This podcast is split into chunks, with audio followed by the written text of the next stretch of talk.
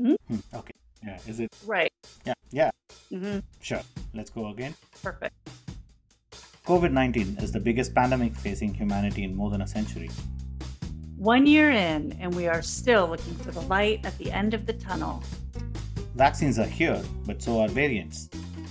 Doctors, first responders, scientists, and policymakers across the globe have waged an unprecedented battle. Models and data have played a very crucial role in this response. In this special podcast series, we want to bring to you some perspectives from the front lines of research. Hi, I'm Sreeni Venkatraman. And I'm Erin Raymond. And we'll be talking to our fellow researchers from NSAC, the Network System Science and Advanced Computing Division at the Biocomplexity Institute, University of Virginia. The team has been tirelessly supporting COVID-19 response in the U.S. at the local, state, and federal levels. So without further delay, let's go talk to the COVID Chasers.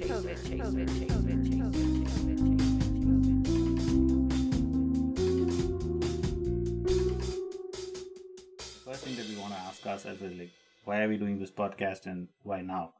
Maybe my answer would be to see in general, like, team science and transdisciplinary science has been very key to this response across countries of the globe, and people have seen it through interviews or papers, and it's very difficult to get a sense of what's behind a research article or even a scientific finding, and so this is maybe our attempt to show, like, how science gets done as a big team, and especially a team that has a long history of working together on so many problems. That's what I would say we're trying to do. Right, and introduce the people behind it, because you're right, in papers or the slides that we produce for VDH that go on their website each week, there's just a list of names, and this is a chance for people to maybe learn a little bit more about those faceless names that are in the list, that there are actual people that are behind all of this work. So many pieces of the puzzle that come together, so many different aspects.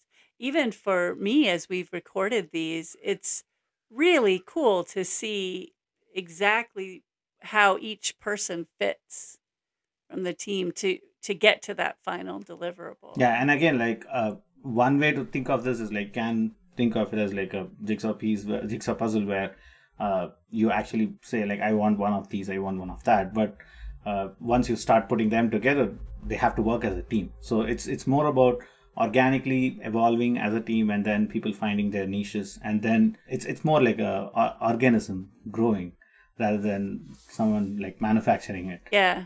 Yeah, no one said, okay, first we're doing this COVID project, this COVID research, and we need X number of people to do this and then people to do this. No, you're right. It has grown very organically, and folks have volunteered and stepped up and said, hey, you know what? I hear that you're working on this thing, or I've heard in the staff meetings that this is a problem. I can try to do this for you. And yeah, it's...